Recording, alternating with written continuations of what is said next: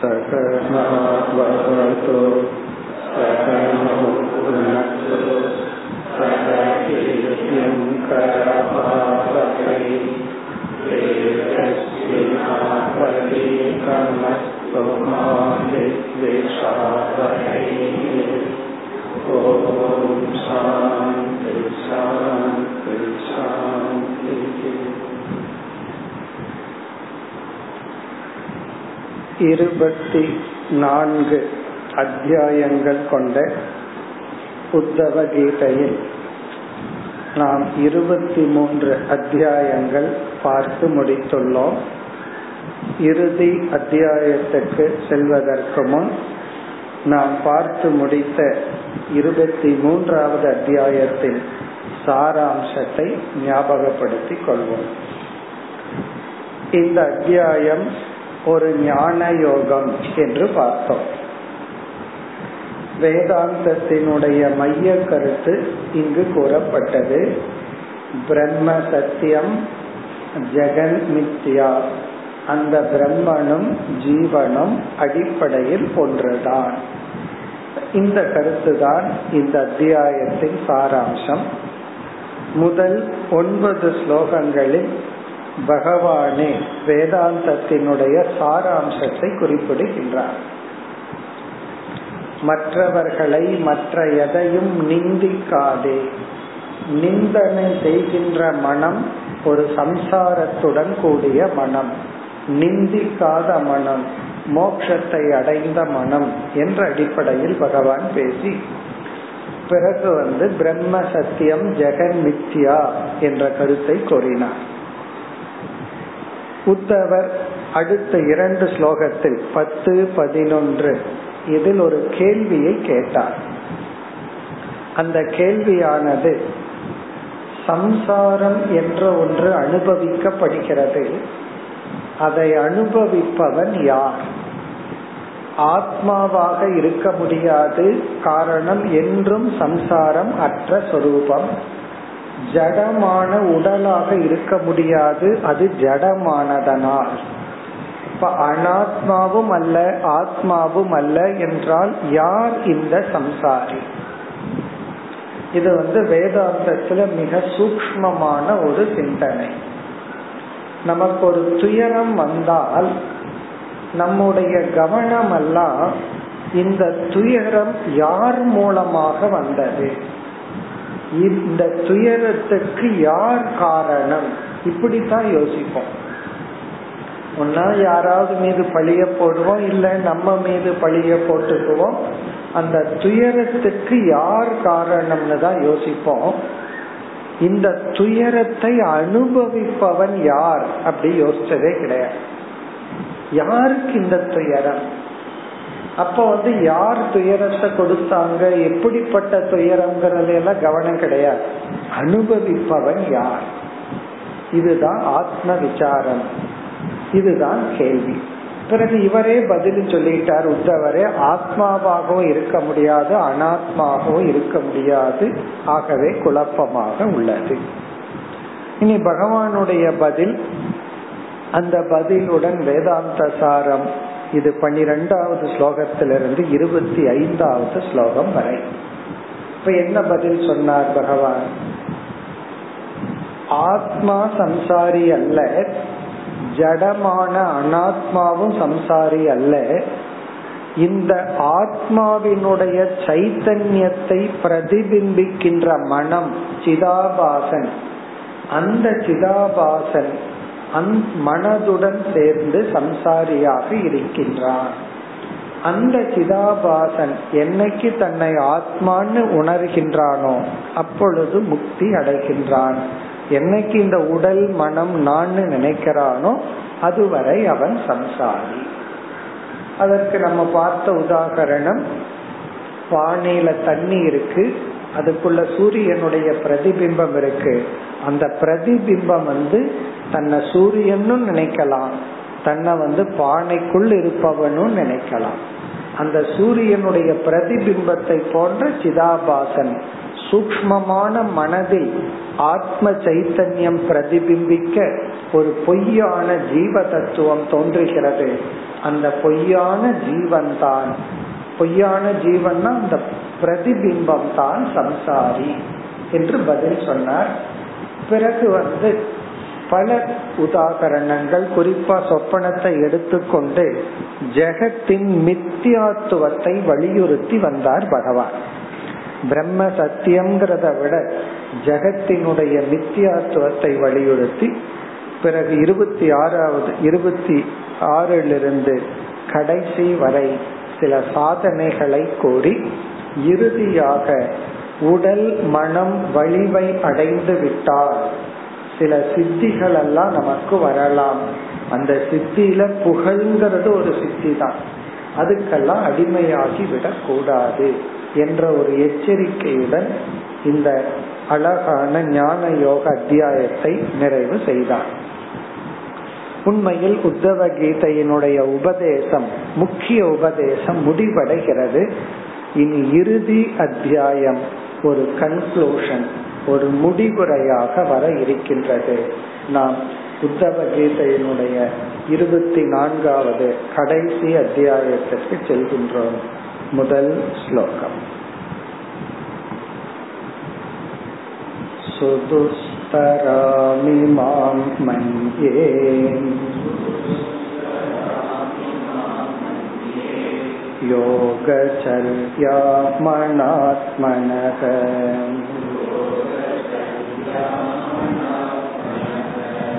यताञ्च सा पुमान् सिद्ध्ये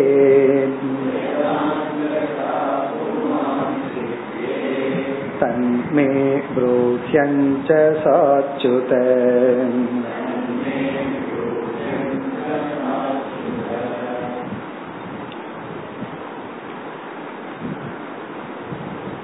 இந்த இறுதி அத்தியாயத்தில்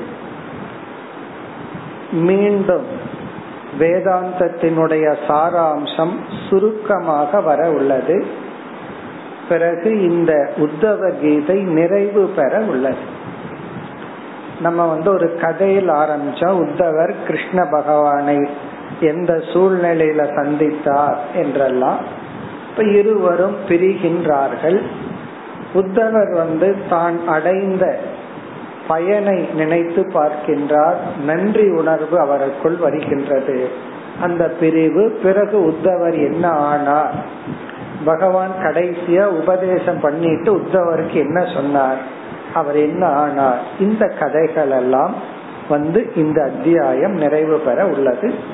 கடைசியில சுகர் வந்து இந்த உத்தவ கீதையினுடைய மகிமையை கோரி நிறைவு செய்ய இருக்கின்றார். அதனால இது ஒரு கன்க்ளூடிங் ஒரு முடிவுரையான ஒரு அத்தியாயம். முதல் ஆறு ஸ்லோகங்களில் உத்தவர் பேசுகின்றார். இதுல முதல் ஸ்லோகம்தான் கேள்வி.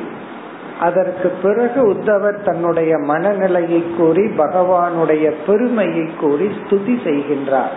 இப்படிப்பட்ட பகவான் நீங்கள் என்று பகவானுடைய பெருமையை கூறுகின்றார். இப்ப மொத்தத்துல முதல் ஆறு ஸ்லோகத்துல உத்தவர் பேசுறார். ஒரு கேள்வியை கேட்கிறார். அதற்கு சுருக்கமா பகவான் கர்மயோகம் ஞான யோகத்தை ஞாபகப்படுத்தி கொண்டு பிறகு அப்படியே கதை முடிவுரை இருக்கின்றது இப்ப இந்த ஸ்லோகத்துல உத்தவருடைய கேள்வி. அவருடைய கேள்வி என்ன? சுதுஸ்தராம் இமாம் மன்யே யோகச்சரியாம் அனாத்மனக யோகச்சரியாம் என்றால் ஆன்மீக பயணம். ஆன்மீக பாதையில் பயணம் செய்தல் யோகச்சரியாம்.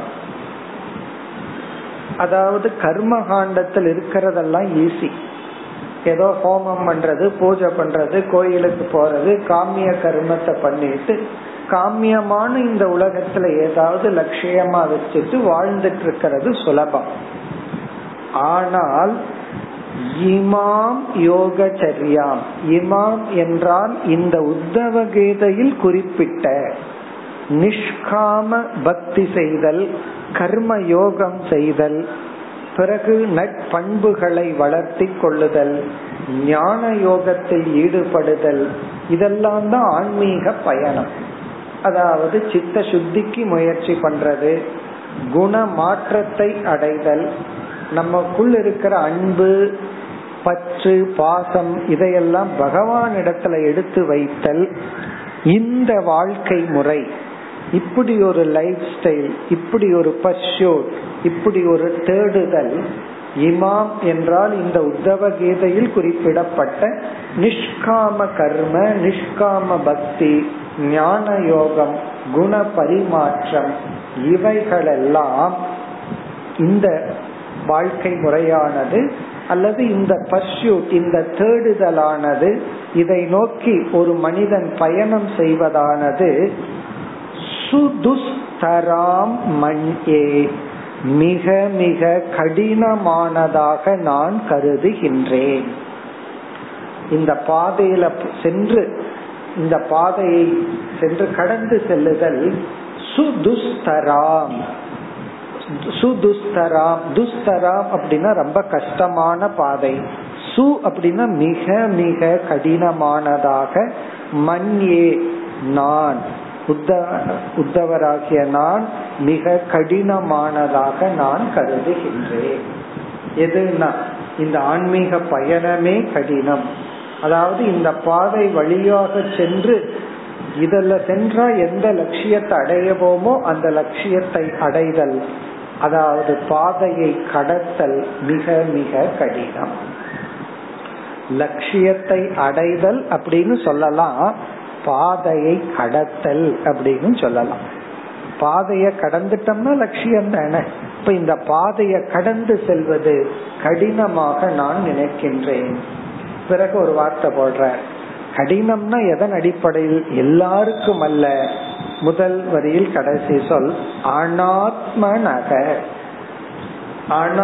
நக போதிய பக்குவம் அடையாதவர்களுக்கு. போதிய பக்குவம் அடையாதவர்களுக்கு கடினமாக நான் நினைக்கின்றேன். அந்த பக்குவம் வந்துட்டது அப்படின்னா இது கடினம் அல்ல இது ஒரு ஸ்போர்ட்ஸ் இது ஒரு விளையாட்டு. இப்ப எப்ப கடினம்னா அதற்கான தகுதி இல்லாத காரணம்தான். அதற்கான தகுதி ஆர்வம் இதெல்லாம் வந்துடுச்சுன்னா இது ஒரு மிக அழகான ஒரு பயணம். இப்ப யாரும் வந்து ரொம்ப கஷ்டப்பட்டு சாப்பிட்டு பசிய நீக்கணும்னு சொல்றது இல்லை ஏன்னா நல்ல பசி வந்து விட்டால் எதை கொடுத்தாலும் டேஸ்டா இருக்கும். பசி இல்லை அப்படின்னா எதை கொடுத்தாலும் டேஸ்ட் இருக்கா? அப்படி உண்மையான பசி வந்து விட்டால் எல்லா தண்ணியும் கூட அவ்வளவு டேஸ்டா ரொம்ப தாகம் அடிச்சு தண்ணி குடிச்சு பாரு நல்லா தாகம் அடிக்கணும் ஒரு அரை மணி நேரம் தண்ணி கிடைக்க கூடாது அப்ப மினரல் வாட்டர் கிடைக்கணும். என்ன வாட்டர் கிடைச்சாலும் நல்லா இருக்கும். அப்பதான் அதனுடைய சுவை நமக்கு தெரியும். அப்படி இங்கு வந்து போதிய பசி இல்லாதவர்கள் போதிய மனப்பக்குவம் இல்லாதவர்களுக்கு ஆல்மோஸ்ட் இம்பாசிபிள் இந்த ஆன்மீக பயணத்தை மேற்கொள்ளுதல் கடினம் என்று நான் நினைக்கின்றேன். இப்ப அனாத்மனக அப்படின்னா போதிய பக்குவம் இல்லாதவர்களுக்கு. அப்ப அந்த பக்குவத்தை வர வச்சுட்டோம்னா இந்த பாதை மிக அழகான ஒரு பாதை. இது வந்து ஒன் வே டிராபிக் குறுக்க யாருமே வரமாட்டார். இதே இது கர்மகாண்டமா இருந்தா போட்டி பொறாமையா இருக்கும். இங்க வந்து போட்டி போடுறதுக்கு யாரும் கிடையாது. இப்ப நீ ரொம்ப நேரம் தியானம் பண்றியா நான் ரொம்ப நேரம் தியானம் பண்றேன்? யாராவது வந்து போட்டி போடுவாங்களா? அப்படி எல்லாம் போட்டி போடுறதுக்கு யாரும் கிடையாது. நம்ம தான் எவ்வளவு நேரம் பண்றோமோ அவ்வளவு நேரம்.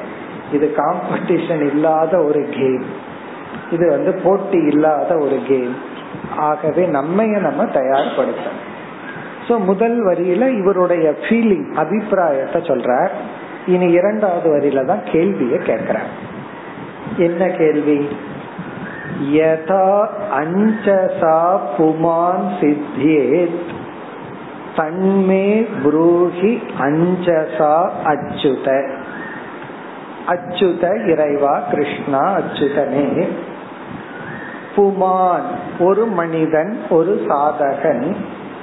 யதா எவ்விதம் அஞ்சசா மிக எளிமையாக மிக சுலபமாக சித்தியே இந்த இலக்கை அடைய முடியுமோ?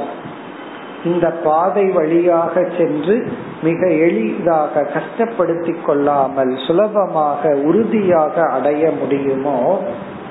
தது மே அதை எனக்கு அஞ்சசா புரூஹி மிக எளிமையாக சுருக்கமாக எனக்கு கூறுங்கள். மீண்டும் அஞ்சசான தெளிவாக சுருக்கமாக புரூகின நீங்கள் எனக்கு உபதேசம் செய்யுங்கள். அதாவது இந்த பாதையை கடந்து செல்றது கடினம். இந்த பாதையை மிக சுலபமாக ரொம்ப கஷ்டப்படாம எப்படி கடந்து செல்வதுங்கிறத நீங்களும் எளிமையாக எனக்கு உபதேசம் செய்யுங்கள். இதுதான் கேள்வி. ஒரே ஒரு வரியில தான் கேள்வி கேட்கிறார். இதற்கு பிறகு வருகின்ற ஸ்லோகங்கள்ல கேள்வி கிடையாது. அவருடைய சில உணர்வுகளை அவருடைய சில திங்கிங் அத பகவானிடம் ஷேர் பண்றார். பிறகு பகவானுடைய பெருமையை கூறுகின்றார்.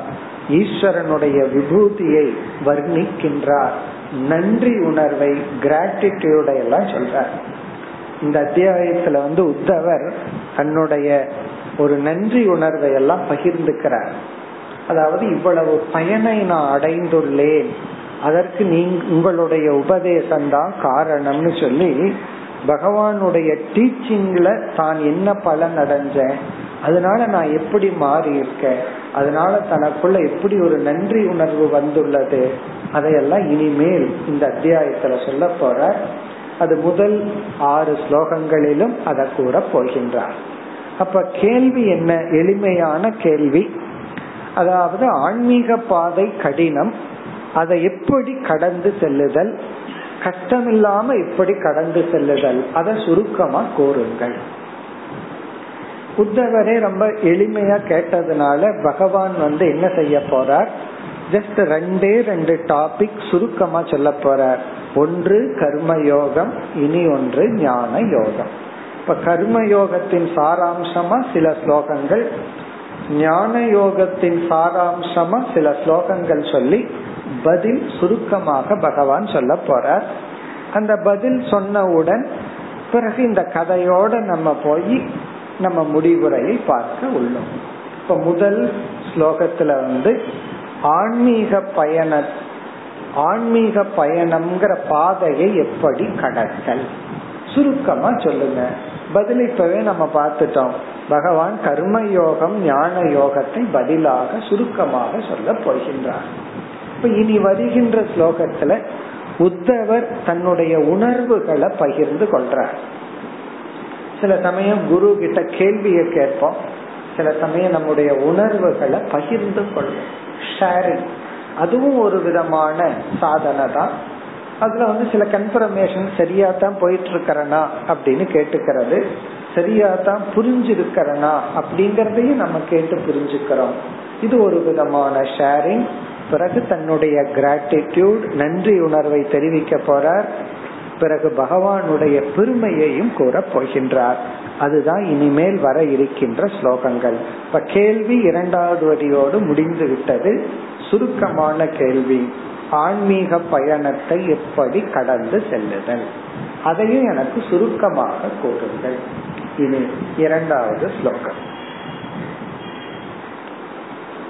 प्रायसः पुण्डरीकाक्ष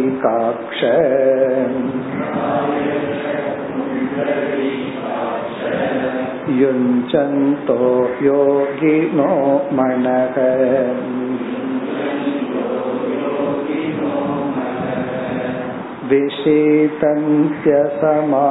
विशीतन्त्यसमाधानात् मनो निग्रहकर्षिताः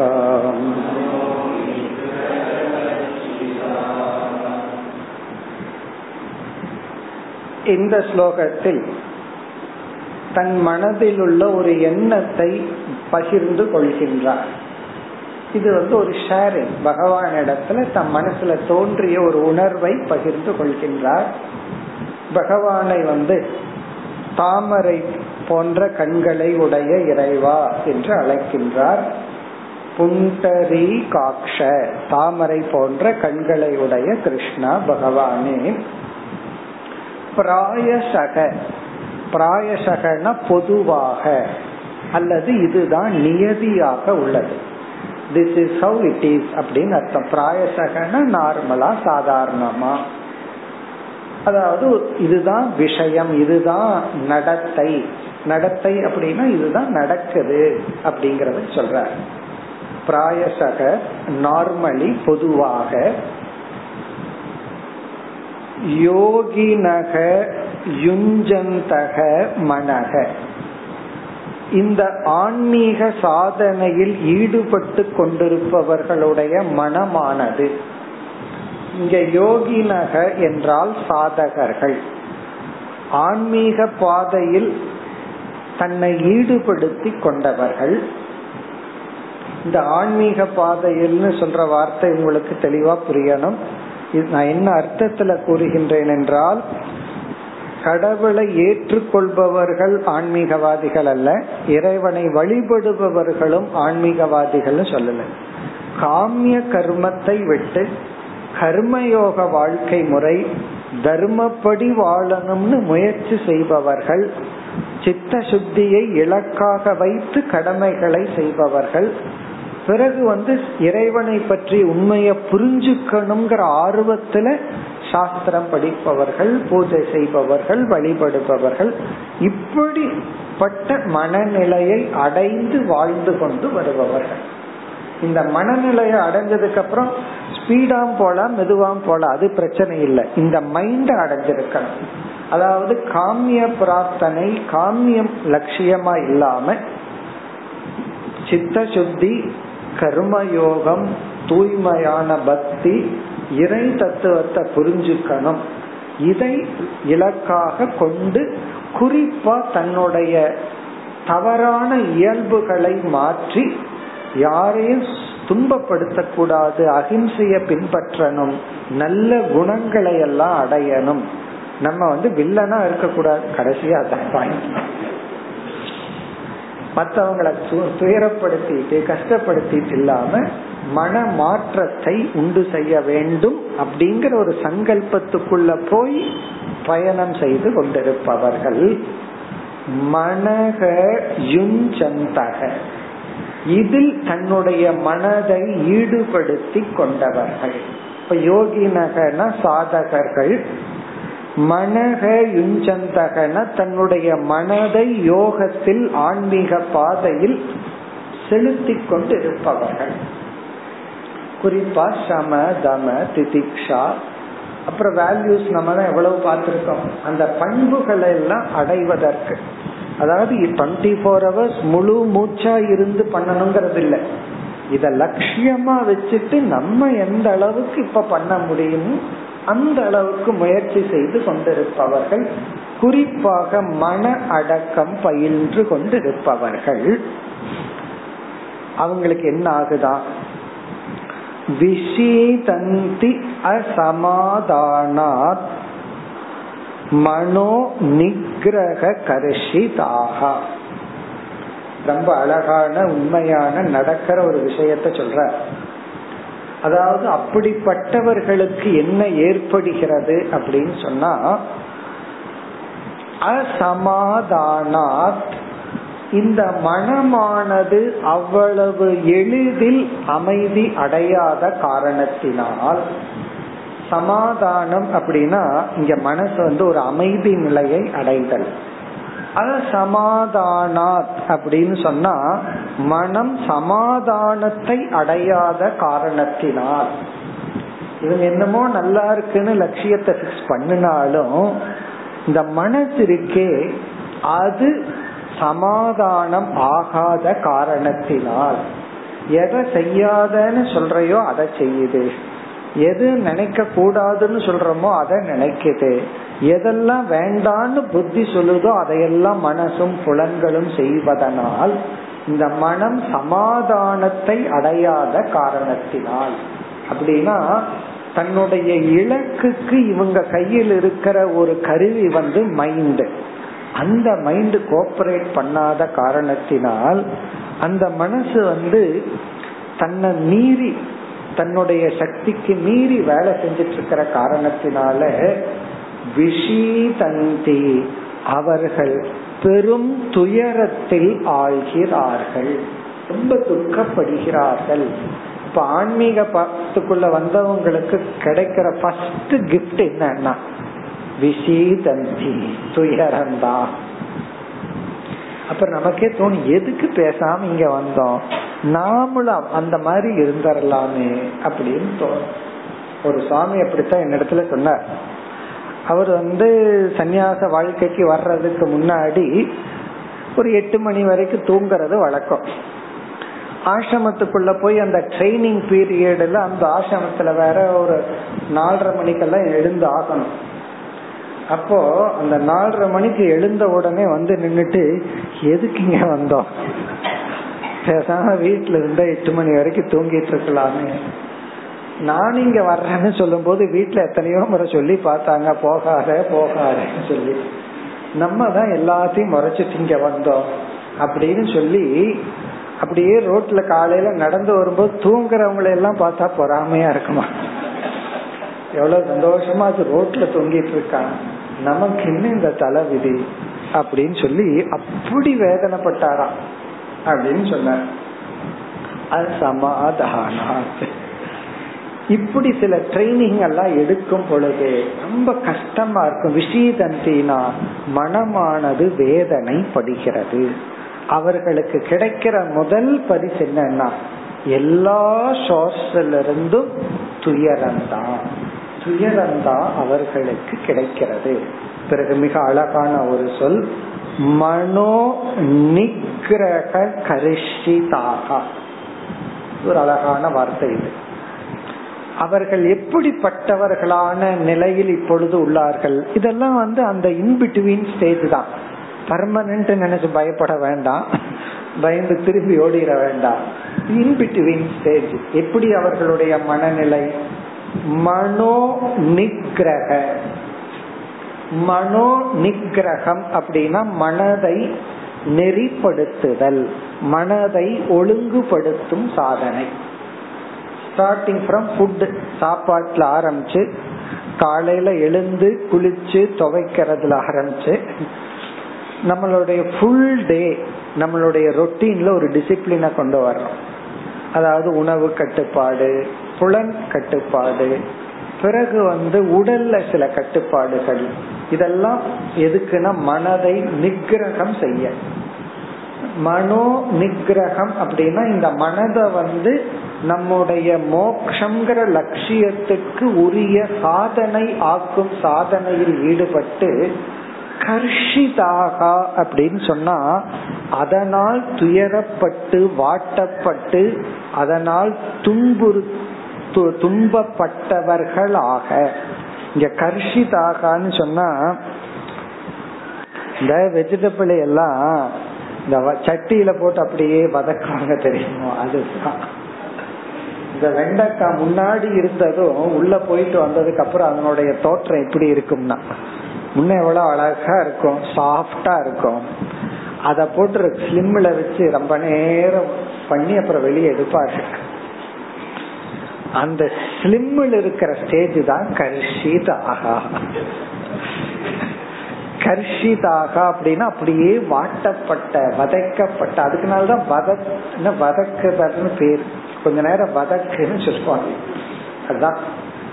மனோ நிகிரக கர்ஷிதாகனா இவர்கள் வதக்கப்படுகிறார்கள் ஃப்ரை செய்யப்படுகிறார்கள் ரோஸ்டாக்கப்பட்ட மனநிலையை உடையவர்களாக. ஏன்னா மனோ மனோ நிகிரகத்தை மனதை நிகிரகம் செய்ய வேண்டும் என்ற எண்ணத்தினால் இவர்கள் அதாவது விதவிதமான தவங்களினால் இவர்கள் தங்களை வருத்தி கொண்டு துயரப்பட்டு கொண்டு வருகின்ற மனநிலையில் உடையவர்கள் விஷீதந்தி பெரும் துயரத்தில் ஆழ்ந்து விடுகின்றார்கள். சாதாரண துயரம் அல்ல பெரும் துயரத்தில் ஆழ்ந்து விடுகிறார்கள். அப்படின்னா என்ன அர்த்தம்னா இந்த பாதை வந்து நாம நினைக்கிற மாதிரி அப்படியே ஜாலியான பாதை அல்ல. இது ஒரு கடினமான பாதை. ஏன் அப்படின்னா இதனுடைய பலன் இருக்கே. அதுவும் அப்படிப்பட்ட பலன். இதனுடைய அப்படிப்பட்ட பலனை அனுபவிக்கணும்னா மனம் வந்து அதற்கு தயாராகும். அப்ப இவ்வளவு துயரத்துக்கு தயாரானாதான் பெரிய பேர் இன்பத்தை தாங்கிக்கிற சக்தி மனசுக்கு இருக்கும். சில பேர்த்துக்கு ஒரு சாதாரண சந்தோஷம் வந்தாவே தலகால் தெரியாம ஏதாவது லோக்கல் டோர்னமெண்ட்ல ஜெயிச்சிருப்பாங்க. உடனே நீங்க பாப்பீங்க கிரவுண்ட்ல விழுந்து என்ன ஆட்டம் என்ன குதி என்ன அழுக. தோத்தவன் கூட அழுக மாட்டான். ஜெயிச்சவன் தான் அப்படி அழுவான். காரணம் என்ன? அந்த நேரத்துல அந்த சந்தோஷத்தை தாங்கி கொள்ள முடியவில்லை. அந்த வெற்றியை ஜீர்ணிச்சுக்க முடியல. கொஞ்ச நேரம் ஆகணும். அந்த வெற்றியை ஜீர்ணிச்சுக்க. திடீர்னு ஒருத்தருக்கு ப்ராஃபிட் வந்துட்டோம். கண்டிப்பா அன்னைக்கு நைட் அவர்னால தூங்க முடியாது. சில நாட்கள் ஆகும். அந்த பணம் எனக்கு வந்தாச்சு. அதை ஜீர்ணிச்சுக்கிறதுக்கு. அப்படி ஒரு சந்தோஷத்தை ஜீர்ணிச்சுக்கிறதுக்கு மனப்பக்குவம் வேணும்னா அந்த பக்குவம் எக்ஸ்ட்ரீம் பெயினை ஜீர்ணிக்கிறதுல இருந்து தான் வர முடியும். இதுதான் ரியாலிட்டின்னு புரிஞ்சுக்கணும். இதுதான் உண்மை அப்படின்னு புரிஞ்சுக்கணும். இதிலிருந்து நிஜமாலுமே உத்தவர் இந்த பாதையில பயணம் பண்ணியிருக்காருன்னு தெரிய வரும். இப்படி ஒரு வார்த்தை அவர்கிட்ட இருந்து வருதுன்னா அதுல இருந்து என்ன தெரியுதுன்னா அவருடைய மனதுல உண்மையிலேயே அந்த பயணம் நடைபெற்றிருக்கு. அதனாலதான் இப்படி ஒரு அழகான சொல் வருகின்றது. மனோ நிகிரக கர்ஷிதாகா மனதை செம்மைப்படுத்தும் சாதனையில் துயரப்பட்டவர்களாக அசமாதானா மனமானது சமாதானத்தை அடையவில்லை என்ற நிமித்தமாக விஷீதந்தி அவர்கள் பெரும் துயரத்தில் ஆழ்ந்து விடுகின்றார்கள். பிராயசக. பொதுவா இதுதான் இதுதான் நியதி. என்று இந்த ஆன்மீக பயணத்தில் செல்பவர்களுக்கு ஆரம்பத்துல எல்லாம் சந்தோஷமா இருக்காது. மிக துயரமா இருக்கும். அதுக்கு என்ன காரணம்னா மத்தவங்க எல்லாம் வந்து இவங்களை துயரப்படுத்தல. தண்ணி தொளிச்சு விட்டாச்சு என்னமோ பண்ண போ அப்படின்னு சொல்லி. ஆனா இங்க துயரம் யாருகிட்ட இருந்து வருதுன்னா தன்னுடைய மனதை கட்டுப்படுத்துறதுலதான் இவர்களுக்கு கஷ்டம் வருது. அவ்வளவு சுலபமா மனம் கட்டுப்படுவதில்லை. மனம் சொன்னபடி கேட்பதில்லை. இனி அடுத்த ஸ்லோகத்துல இப்படி இருந்த போதிலும் சிலர் லட்சியத்தை அடைந்துள்ளார்கள். அப்படின்னு சொல்லி பகவானுடைய அனுகிரகத்தினால் பகவான் வந்து ஒரு உபதேசத்தினாலும் ஆசிர்வாதத்தினாலும் சிலர் இந்த கஷ்டத்தை எல்லாம் தாண்டி இலக்கை அடைந்தார்கள் என்று ஈஸ்வரனுடைய அனுகிரகத்தையும் சிலர் இந்த லட்சியத்தை அடைந்துள்ளார்கள் என்ற கருத்தையும் அடுத்த ஸ்லோகத்தில் குறிப்பிடுகின்றார். மூன்றாவது ஸ்லோகம். अथात आनन्तदुःखं पदाम्बुजम्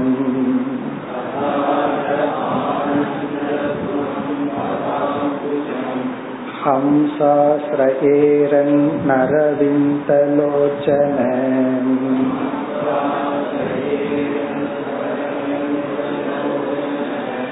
सुखं न विश्वेश्वर योगकर्मभिः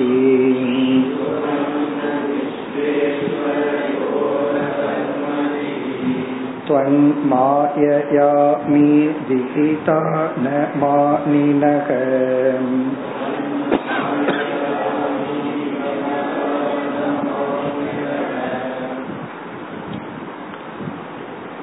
அத அதக அதாத என்றால் இருந்த போதிலும் இன்ஸ்பைட் ஆஃப் இந்த பாதை இவ்வளவு கடினமாக இருந்த போதிலும் இது பாதை தான் கடினமே தவிர அதனுடைய முடிவு கடினம் அல்ல. அதனுடைய முடிவு இதுக்கு ஜஸ்ட் ஆப்போசிட் அப்படின்னு சொல்ற இருந்தாலும் இரண்டாவது வரியில் முதல் சொல் ஹம்சாகா ஹம்சாகா என்றால் சில விவேகிகள் சில அறிவுடையவர்கள். இந்த கம்ச பறவை தான் என்ன செய்கின்றது? பாலையும் தண்ணீரையும் பிரிக்கிறது போல பிரிக்க முடியாததை பிரித்து பார்க்கின்ற சக்தி உடைய விவேகிகள் சில அறிவில் சில அறிவாளிகள் சில ஞானிகள் மகான்கள் அல்லது சில அறிவுடைய சாதகர்கள். ஸ்ரயேரன் அரவிந்த லோக்ஷன. மீண்டும் பகவானை தாமரை கண்களை போன்ற உடைய இறைவா அரவிந்தனாலும் தாமரை லோச்சன கண்கள். தாமரையை போன்ற கண்களை உடைய இறைவா ஹம்சாகா ஸ்ரயேரன். சில சாதகர்கள் விவேகிகள் எடுத்துக் கொள்கின்றார்கள். எதை? முதல் வரியில் இரண்டு சொல் ஆனந்த துகம் பதாம்புஜம். உங்களுடைய பாதத்தை அவர்கள் எடுத்துக் கொள்கின்றார்கள் சேவிக்கின்றார்கள். பாதாம்புஜம் என்றால் தாமரை போன்ற உங்களுடைய திருவடிகளை நாடுகின்றார்கள். அதாவது உங்களை அடைகின்றார்கள் உங்களை வந்தடைகின்றார்கள். They reach in spite of they reach இப்படி இருந்த போதிலும் இதையெல்லாம் கடந்து உங்கள் பாத திருவடிகளை அடைந்து விடுகிறார்கள். ஸ்ரேயரன் அப்படின்னு சொன்னா அதை பிடித்து விடுகின்றார்கள். அதை நாடி வந்து விடுகின்றார்கள். சரி உங்களுடைய அந்த பாதம் இருக்கே அப்படின்னு பகவான புரிஞ்சுக்கிறதுன்னு அர்த்தம். உங்களை அடைந்து அடைதல் அது எப்படிப்பட்டது? ஆனந்த துகம். ஆனந்தத்தை கொடுக்கின்ற. சென்ற ஸ்லோகத்துல சோகத்தை சொன்னார். துயரத்தை சொன்னார். இங்க ஆனந்தத்தை சொல்றார். ஆனந்த துகம்னா ஆனந்தம்ங்கிற அமிர்தத்தை கொடுக்கின்ற உங்களுடைய திருவடிகளை சரணடைகின்றார்கள். உங்களை வந்து அடைகின்றார்கள். சுகம். கஷ்டமா இருந்தாலும் எளிதில். இந்த சுகம்ங்கிற சொல் மூணாவது வரையில முதல் சொல் எடுத்து ஸ்ரயேரன் சேர்த்திக்கணும். இந்த சுகம் ஸ்ரயேரன் அப்படின்னா கஷ்டம் இல்லாம எஃபர்ட்லெஸ்ஸா அடைந்து விடுகின்றார்கள். எதை? ஆனந்தத்தை கொடுக்கின்ற உங்களுடைய பாதத்தை அவர்கள் அடைந்து விடுகின்றார்கள். அப்படின்னா தே ரீச் யூ அவர்கள் அந்த ஆன்மீக இலக்கை அடைந்து விடுகின்றார்கள். அது கஷ்டமா இருந்த போதிலும் ஆரம்பத்தில் அவ்வளவு பெயின்ஃபுல்லா இருந்தாலும் அதையெல்லாம் தாண்டி உங்களை அவர்கள் அடைகின்றார்கள். எப்படிப்பட்ட நீங்கள் ஆனந்தத்தை கொடுக்கின்ற உங்களை அடைகின்றார்கள். விஸ்வேஸ்வர இறைவா விஸ்வத்துக்கும் அனைத்துக்கும் தலைவனாக இருக்கின்ற இறைவா. பிறகு யோக கர்மபிகி துவன் மாயையா அமி ந விகிதாக ந மானினக பவந்தி ஹே விஸ்வேஸ்வர இறைவா யோக கர்ம பிகி இந்த சாதகர்கள் வந்து பலவிதமான யோக அபியாசத்தில் ஈடுபடுகிறார்கள். இங்க யோகம்னா தன்னுடைய மனதை தன் வசப்படுத்த பெரும் தவம் செய்கிறார்கள் பெரும் யோகத்தில் ஈடுபடுகிறார்கள். கர்ம என்றால் கர்ம யோகம் பக்தி யோகம் போன்ற சாதாரண மனிதர்களால் செய்ய முடியாத சாதனைகளில் ஈடுபடுகின்றார்கள். இங்க கர்மம்னா பாத யாத்திரை போறது உடல் மூலமா தவம் செய்தல். பிறகு வந்து எல்லாமே இந்த உலகத்துல பார்த்தோம்னா சொத்துக்கு சண்டை போட்டுட்டு பணத்துக்கு ரகலை பண்ணிட்டு இருப்பார்கள் இவங்கெல்லாம் விட்டு கொடுப்பார்கள். இப்படி வந்து மற்றவர்களுக்காக செயல் செய்தல் பொருள்களை விட்டு கொடுத்தல்.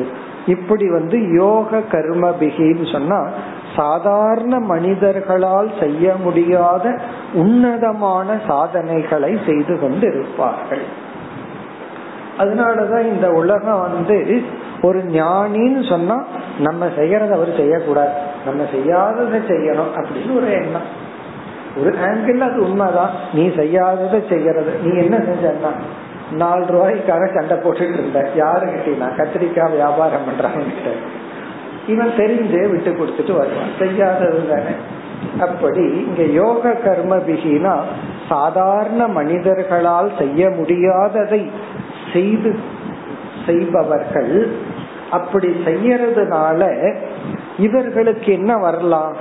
நான் வந்து பெரிய யோகி நான் ஞானி அப்படின்னு இந்த அகங்காரம் வந்து திருடப்படலாம்.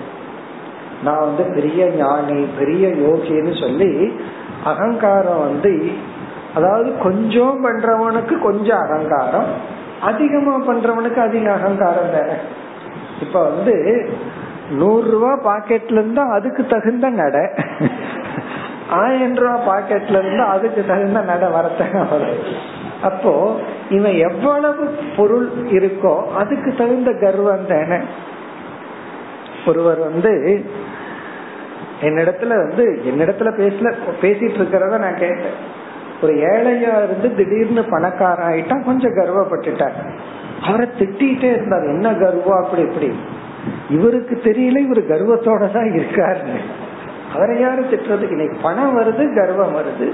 இவருக்கு பணம் ஏற்கனவே இருந்திருக்கு கர்வமும் ஏற்கனவே இருந்திருக்கு. அப்போ இவர் யார் வந்து இனி ஒருத்தர் பணம் வந்த உடனே மாறிட்டான்னு சொல்றதுக்கு. இப்ப இவர் வந்து மரியாதை கொடுக்கணும்னு ஏன் எதிர்பார்க்கிறார்? அவனும் மனுஷன் தான் நீயும் மனுஷன் தான் அப்பெல்லாம் மரியாதை கொடுத்துட்டு இருந்தா இப்ப கொடுக்கல பணம் வந்த உடனே. அப்படின்னா அந்த மரியாதையை எதிர்பார்க்கிறது என்னன்னா அதுவும் கர்வம் தானே. அப்படி இங்க வந்து யோக கர்மபிகினா இந்த ஆன்மீக பயணத்துல இவன் செஞ்ச சாதனைகள் இருக்கே அது அளவிட முடியாத தவங்கள் சாதனைகள் யோக அபியாசங்கள் அவைகளால் ந விகிதாக. அவர்களுக்கு எந்த விதத்திலும் பாதிப்பு ஏற்படவில்லை. ந விகிதாக அப்படின்னா அந்த யோக கர்மத்தினால் இவர்கள் செய்த யோகத்தினாலும் கர்மத்தினாலும் அமி இந்த சாதகர்கள் ந விகிதாகனா அவர்கள் பாதிக்கப்படவில்லை. கர்வத்தினால் பாதிக்கப்படவில்லை. அல்லது அந்த புண்ணியத்தினால் அவர்களுக்கு சொர்க்கம் முதலிய பலனும் வந்து இவர்களுக்கு பாதிப்பு வரவில்லை. அதாவது பணம் வந்தா அது அதனுடைய வேலையை காட்டிடும் இது இவருகிட்ட அந்த வேலையை அது காட்டல. புகழ் வந்தா அதனுடைய வேலை இது காட்டும். இவர்கள் இவர்களிடத்தில் காட்டவில்லை. அதே போல ஒரு சக்தி எக்ஸ்ட்ரா சக்தி வந்துச்சுன்னா அந்த அதனுடைய வேலையை அது காட்டும். அது காட்டவில்லை. அந்த வேலையை காட்ட வைக்கிறது யாருன்னா மாயையா. அது உங்களுடைய மாயையினுடைய செயல். இப்போ உங்களுடைய மாயையிலிருந்து வருகின்ற பாதிப்பு இவர்களுக்கு வரவில்லை. அப்படின்னு என்ன அர்த்தம்? உங்க மாயை அவங்கிட்ட வேலை செய்யல அப்படின்னு அர்த்தம். உங்களுடைய மாயை அவனிடத்துல வேலை செய்யல. இப்ப தொன் மாயையா அப்படின்னா உங்களுடைய மாயை என்ற வலையில் இந்த உலகத்தில் உள்ளவர்களை பொருளை கொடுத்து புகழை கொடுத்து நீங்கள் வீழ்த்தி கொண்டிருக்கின்றீர்கள். ஆனால் அமி இந்த ஹம்சர்கள் உங்களுடைய பாதார விந்தத்தை அடைந்தவர்கள் ந விகிதாகா. அவர்கள் அதனால் பாதிக்கப்படவில்லை. பிறகு கடைசியில ந மானினக பவந்தி. இந்த நங்கிற சொல்ல ரெண்டு இடத்துல போடணும். ந விகிதாகா ந மானினக. அவர்கள் கர்வப்படுவதும் இல்லை. ந மானினகனா நான் ஞானி நான் சாதகன் நான் யோகி என்ற கர்வமும் அவர்கள் படுவதில்லை. பின்னாடி அழகா சொல்ல போற உனக்கு அந்த கர்வம் போகணும்னா இந்த சண்டால நாய் அந்த மிருகத்து காலையாவது விழுந்து கர்வத்தை போக்கிக்கன்னு சொல்ல போற.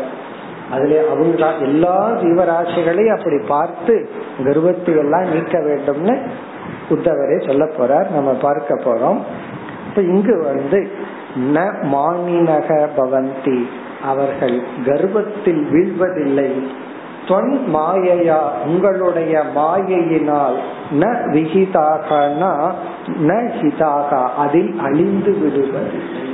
உங்களுடைய மாயையினால் அழிந்து விடுவதில்லை. இதனுடைய அர்த்தம் என்னன்னா ஒருத்த வந்து ஆன்மீக பாதையில் பயணம் செய்யும் பொழுது ஸ்ரேயஸ் என்ற பாதையில் பயணம் செய்யும் பொழுது சைடு எஃபெக்டா பிரேயஸ் வரும். சைடு எஃபெக்டா பணம் புகழ் இதெல்லாம் வரும். அது வந்து பல பேர்த்த அழித்து விடுகிறது. அது அதுவே தடையாக வந்து விடுகிறது. ஆனால் உங்களுடைய பக்தர்கள் சிலர் அதில் வீழ்ந்து விடுவதில்லை. அந்த பாம்பிலிருந்து தாண்டி தப்பி சென்று இலக்கை அடைந்து விடுகின்றார்கள். இந்த பாம்பு விளையாட்டு மாதிரி. அந்த பெரிய பாம்பு கடைசியில் உட்கார்ந்துட்டு இருக்கும். கரெக்டா மீதி எல்லா இடத்துலயும் தாயம் போட மாட்டான். அங்கதான் போய் போடுவான். அந்த ஒண்ணு ஒழுங்கா விழுகாது. பாம்புக்குனே விழுகும். பாம்புக்கு கடி வாங்குறதுக்குனே விழுகும். அப்படித்தான் எல்லாம் இருக்கின்றார்கள். ஆனால் சில ஹம்சர்கள் சில அவ்விதம் இல்லை. அப்படின்னு சொல்லி இரண்டாவது ஸ்லோகத்தை கேட்ட உடனே மனசுல பயம் வந்துடும் ஒரு நெகட்டிவிட்டி வரும். உடனே உத்தவர் அதை பாசிட்டிவா மாத்துறார்.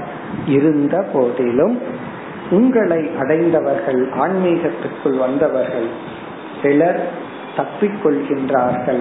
கர்வப்படுவதில்லை. எந்த அனாத்ம லட்சியமும் லட்சியமாக கருதவில்லை. இதெல்லாம் உங்க மாயையினுடைய விளையாட்டு.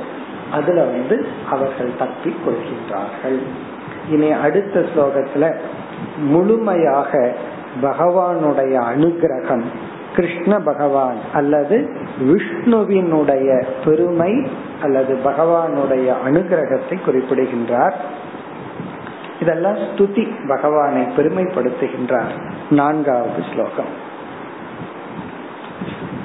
கிஞ்சித்ரமச்சுத தவை ததது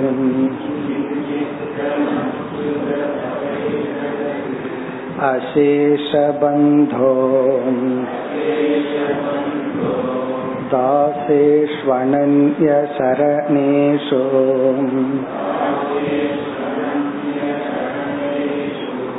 यदात्मसात्वम् यो रोचयत्सह मृगैः।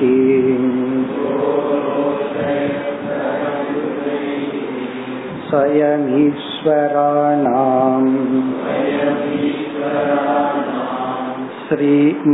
श्रीमत्किरीटतट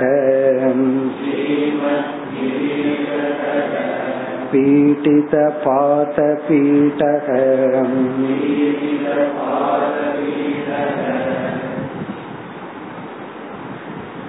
இந்த முழு ஸ்லோகம் பகவானுடைய பெருமை பகவானுடைய மகிமையை புத்தவர் குறிப்பிடுகின்றார். அப்படியே ஒரு பொய்டிக்கா ஒரு கவிஞனா மாறுற இதெல்லாம் பக்தி பெருக்கல பகவானுடைய பெருமையை கூறுகின்றார். இனியும் சொல்ல போற அடுத்த ஸ்லோகத்திலேயே மிக அழகான சில ஸ்லோகங்கள்ல அதாவது உங்களிடத்தினுடைய பெருமையை உணர்ந்தவர்கள் எப்படி இருப்பார்கள்? அவங்கனால எப்படி இருக்க முடியாது? எப்படி இருக்க முடியும்? என்றெல்லாம் சொல்ல போற இப்ப இந்த ஸ்லோகத்துல வந்து ராம அவதாரத்தை குறிப்பிடுகின்றார்.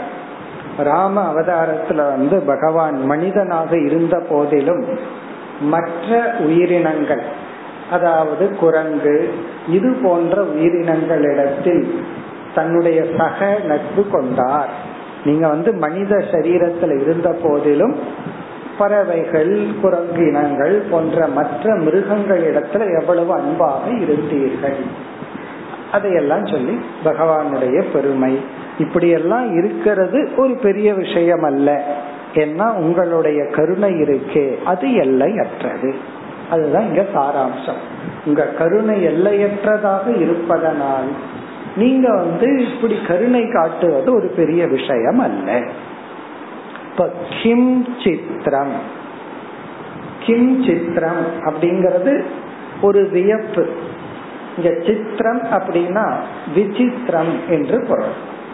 இதுல என்ன அதிசயம் இருக்கு அப்படின்னு அர்த்தம். இனி வர்றதெல்லாம் பகவானுடைய பெருமை. பகவான் வந்து எப்படியெல்லாம் கருணை செய்தார்? பக்தர்களுக்கும் மற்றவர்களுக்கும் மற்ற உயிரினங்களுக்கும். அதெல்லாம் சொல்லி இதுல என்ன பெரிய அதிசயம் இருக்கு? காரணம் என்ன? உங்களுடைய கருணை இருக்கே அது எல்லையற்றது. எல்லையற்ற கருணையுடைய உங்களுக்கு இப்படி எல்லாம் இருக்கிறது வந்து என்ன பெரிய விஷயம்? அதாவது நான் புகழ மாட்டேன்னு சொல்லிட்டு புகழ்றேன். உங்களை நான் எதுக்கு புகழணும்? அதுக்கு மேல புகழற வேற என்ன இருக்கு? உங்களுக்கு உங்களை புகழ்ந்தா உங்களுக்கு பிடிக்காதுன்னு ஒருத்தர்கிட்ட சொல்றோம்னு வச்சுக்கோமே. அதான் பெரிய புகழ்றை. இல்ல அவருக்கு புகழ்ந்தா பிடிக்கும்னு தெரிஞ்சிட்டு உங்களுக்கு மாலை போட்டா பிடிக்காதுன்னு நான் மாலை போடலன்னு சொல்றாருன்னு வச்சுக்கோங்க. அதுதான் உண்மையான புகழ். அதுக்கு மேல நூறு மாலை போட்டதுக்கு சமம்.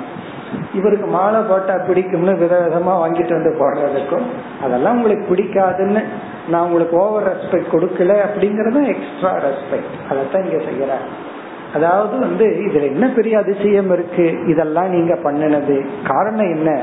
உங்களுடைய கருணை இருக்கே. அது எல்லையற்றது. இப்ப கிம் சித்திரம் அச்சுத.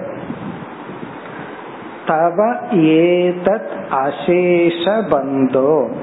தவ உங்களுடைய ஏதத் இப்படிப்பட்ட செயல்கள். இந்த இப்படிப்பட்ட செயல்கள்ங்கிறது முன் ஸ்லோகத்துல சில ஹம்சர்களை எல்லாம் உங்க மாயையிலிருந்து விளக்கி மோட்சத்துக்கு அனுப்பிச்சு வச்சீங்களே அந்த செயல். இல்ல அப்படின்னா பணம் புகழ் வந்தா எல்லாம் பெரும்பாலானவர்கள் அழிந்து விடுகிறார்கள். ஆனா சிலரை வந்து அதுல இருந்து தூக்கி விடுறீங்க இல்லையா? அந்த ஒரு செயல் அது வந்து கருணையை காட்டுகின்றது. இதெல்லாம் அவர்களுடைய சாமர்த்தியத்துல அல்ல. உங்க மாயைய வேலை செய்யாம இருக்க வச்சது நீங்க தான் அப்படின்னு அர்த்தம். சரி இவனுக்கு மட்டும் கொஞ்சம் வேலை செய்யாம இருன்னு பகவான் வந்து மாயைய பிடிச்சு வச்சுக்கிறார். இல்ல அப்படின்னா அந்த மாயைய தாண்டறதுக்கு யாரால முடியும்? அப்படி தவ ஏத அசேஷ பந்தோ. அசேஷ பந்தோ என்று பகவானை அழைக்கின்றார் உத்தவர். எல்லோருக்கும் பந்துவாக இருப்பவர். அசேஷ அப்படின்னா எல்லோருக்கும். பந்து அப்படின்னா எல்லோருக்கும் நன்மை செய்பவர். எல்லோருக்கும் நண்பனாக இருப்ப இருக்கின்ற இறைவா. இப்ப எல்லாருக்கும் நண்பனாக இருக்கின்ற இறைவா தாசேஷு அனன்ய சரணேஷு. தாசேஷு உங்களிடம் பஞ்சம் புகுந்த தாசர்களிடம் அதாவது நீங்களே கதி என்ற வந்தவர்களிடம் அனன்ய சரணேஷு. வேறு எங்கும் கதி இல்லை என்று உணர்ந்து வந்தவர்கள். பணம் காப்பாற்றும் அவன் காப்பாற்றுவான் பதவி காப்பாற்றும் அப்படியெல்லாம் இல்லாம நீங்க தான் காப்பாற்றுவீர்கள் என்று அனன்ய சரணம். அனன்ய சரணேஷுனா வேறு இடத்தில் கதியை காணாத தங்களிடத்திலேயே கதியாக வந்தவர்களிடத்தில் எது ஆத்ம சாத்துவம் ஆத்ம சாத்துவம் என்றால் பகவான் வந்து இப்படிப்பட்ட பக்தர்களுக்கு அடிமையாகி இருத்தல். ஆத்ம சாத்துவம்னா தன்னையே அடிமையாக்கி கொள்ளுதல். இது என்ன விசித்திரம்? இது என்ன பெரிய விஷயம்? பெரிய விஷயத்த சொல்லி இது என்ன பெரிய விஷயம்? அப்படின்னு சொல்றாங்க இப்ப ஆத்ம சாத்துவம் அப்படின்னு சொன்னா பக்த அதீனத்துவம். அதாவது நீங்களே கதின்னு சொல்லி வந்தவருக்கு நீங்கள் கதியாகி விடுகிறீர்கள். நீங்கள் அடிமையாகி விடுகிறீர்கள். அப்படி சொல்லி இது ஆத்ம சத்துவம் தத் கிம் விசித்திரம் இது என்ன பெரிய விஷயம்? அப்படின்னு சொல்லி சொல்ற பிறகு மூன்றாவது வரியில் யக அரோச்சய சக மிருகைஹி. மிருகைஹி மிருகங்களுடன். மிருகங்களுடன் அப்படிங்கிறது ராம அவதாரத்தில். அதாவது குரங்கு இனம் பிறகு வந்து சுக்ரீவன் போன்ற அசுர இனம் பிறகு ஜடாயு போன்ற பறவைகளிடம் இது போன்ற மிருகங்களிடம் அரோச்சயத் சக. அவர்களிடத்தில் சமமான நட்பு பூண்டீர்கள். சமமாக அன்பு செலுத்தினீர்கள். அரோச்சயத் அப்படின்னா அவங்களோட ஒன்றோடு ஒன்று கலந்திருத்தல். அதாவது அவங்களுக்கோட சேர்ந்து சமமாக இருத்தல். அரோச்சயத். இது வந்து எதை குறிக்குதுன்னா எல்லா ஜீவராசிகளுக்கும் மனிதனுக்கு மட்டுமல்ல எல்லா ஜீவராசிகளுக்கும் நீங்கள் கருணை காட்டுபவர்கள். பிறகு ஸ்வயம் ஈஸ்வராணாம் கடைசி வரி ஒரு வர்ணனை. ஸ்ரீமத் கிரீட தட பீட்டித பாத பீடக. பாத பீடக என்றால் பகவான் கால் வைக்கின்ற இடம். பாத பீடம் பாத பீடம்னா அந்த கால் வச்சுக்கிறதுக்கு ஒரு மேடு மாதிரி வச்சுக்கோமே. அந்த கால் வைக்கிற இடம் தான் பாத பீடம் இது ஒரு வர்ணனை. எப்படி கற்பனை பண்றாருன்னா ஈஸ்வரானாம்னா வாயு இந்திரன் அக்னி போன்ற தேவர்கள் எல்லாம் அவங்க என்ன செய்யறாங்களா அவங்களுடைய தலையில ஒரு கிரீடம் இருக்கும். நம்ம டிவியில எல்லாம் பார்த்திருப்போம். எந்த தேவதைன்னு சொன்னா அவங்க அவங்களுக்கு ஒரு கிரீடம் இருக்கும். அந்த கிரீடம் பார்த்தீங்கன்னா விதவிதமான கற்களால் பொருந்தப்பட்ட அழகா இருக்கும். அதத்தான் சொல்ற ஸ்ரீமத் கிரீட.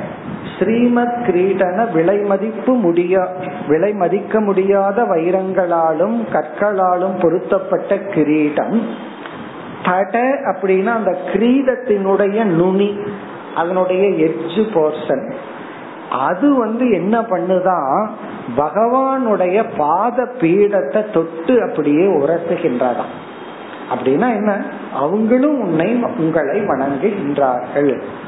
தட பீட்டித பீட்டித அப்படின்னா உராய்தல். யாரு? இந்திரன் போன்ற தேவர்களுடைய கிரீடத்தினுடைய உச்சி வந்து உங்களுடைய பாதத்தினுடைய பீடத்தை உராய்ந்து கொண்டு இருக்கின்றது. அப்படிப்பட்ட பெருமை வாய்ந்த நீங்கள் மிருகங்களுடனும் பக்தர்களுக்கு அதீனமாக இருக்கிறதுல என்ன விசித்திரம்? மேலும் அடுத்த வகுப்பில் தொடர்போம் ॐ पूर्णमदपूर्णमिदं पूर्णात् पूर्णमुदच्छते पूर्णस्य पूर्णमादाय पूर्णमेवावशिष्यते। ॐ शान्ति।